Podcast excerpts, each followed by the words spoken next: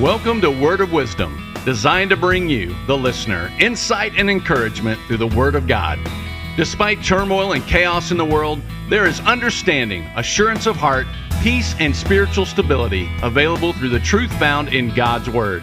Be blessed as you listen to Word of Wisdom by Dr. Jeannie Fentress of Teaching the Living Christ Ministries.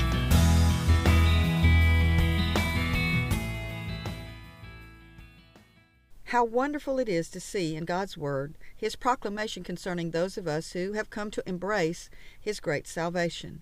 In 1 Peter 2 9, we see a description of just that when he declares we are a chosen generation, a royal priesthood, a set apart nation, a people formed for God's own possession, for many good reasons that we'll talk about this week. But today, let's look into the significance of being called by God a royal priesthood. This refers to the body of Christ and is a promotion from sinner to saved to kings and priests in the heart of God. We need to understand what God is trying to reveal to us concerning our position in Christ. In the Old Testament, God called forth those who would serve as representatives of God to his people. He set forth in the wilderness a priesthood that would be led by Aaron, the brother of Moses, and Aaron's descendants from the Levite tribe. I find it interesting when reading from Exodus 19 5 and 6.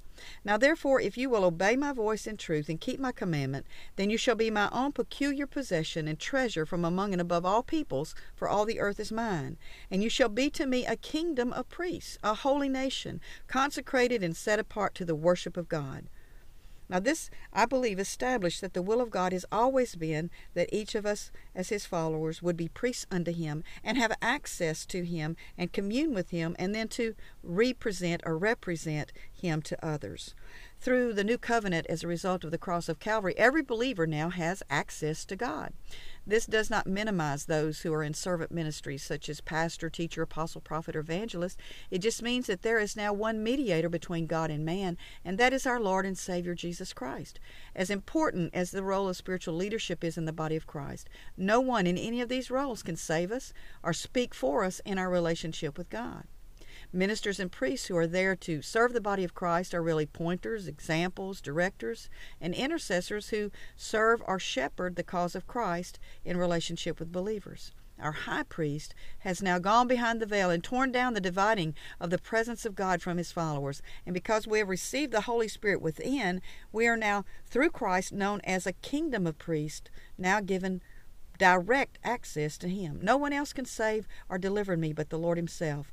And He's made a way and access to His very throne room of grace so that we can boldly enter in and receive what it is we need from God ourselves. The wonderful mystery now revealed is this Christ in you, the hope of glory. We thank God for all His servants with callings and anointing that serve and minister to the body of Christ. But God says every believer is now a priest unto Him, a royal priesthood. So today, enter into his presence as one welcomed and recognized by him as his servant and representative. To God be the glory. Great things he has done.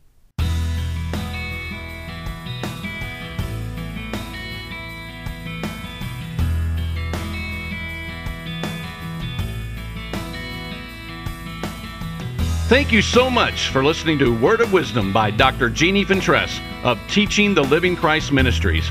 If you have benefited from this message and would like to partner with this ministry, it would be greatly appreciated. All donations are tax deductible. Please visit us online at www.tlcministry.com, which will take you to our Facebook page. Have a blessed day.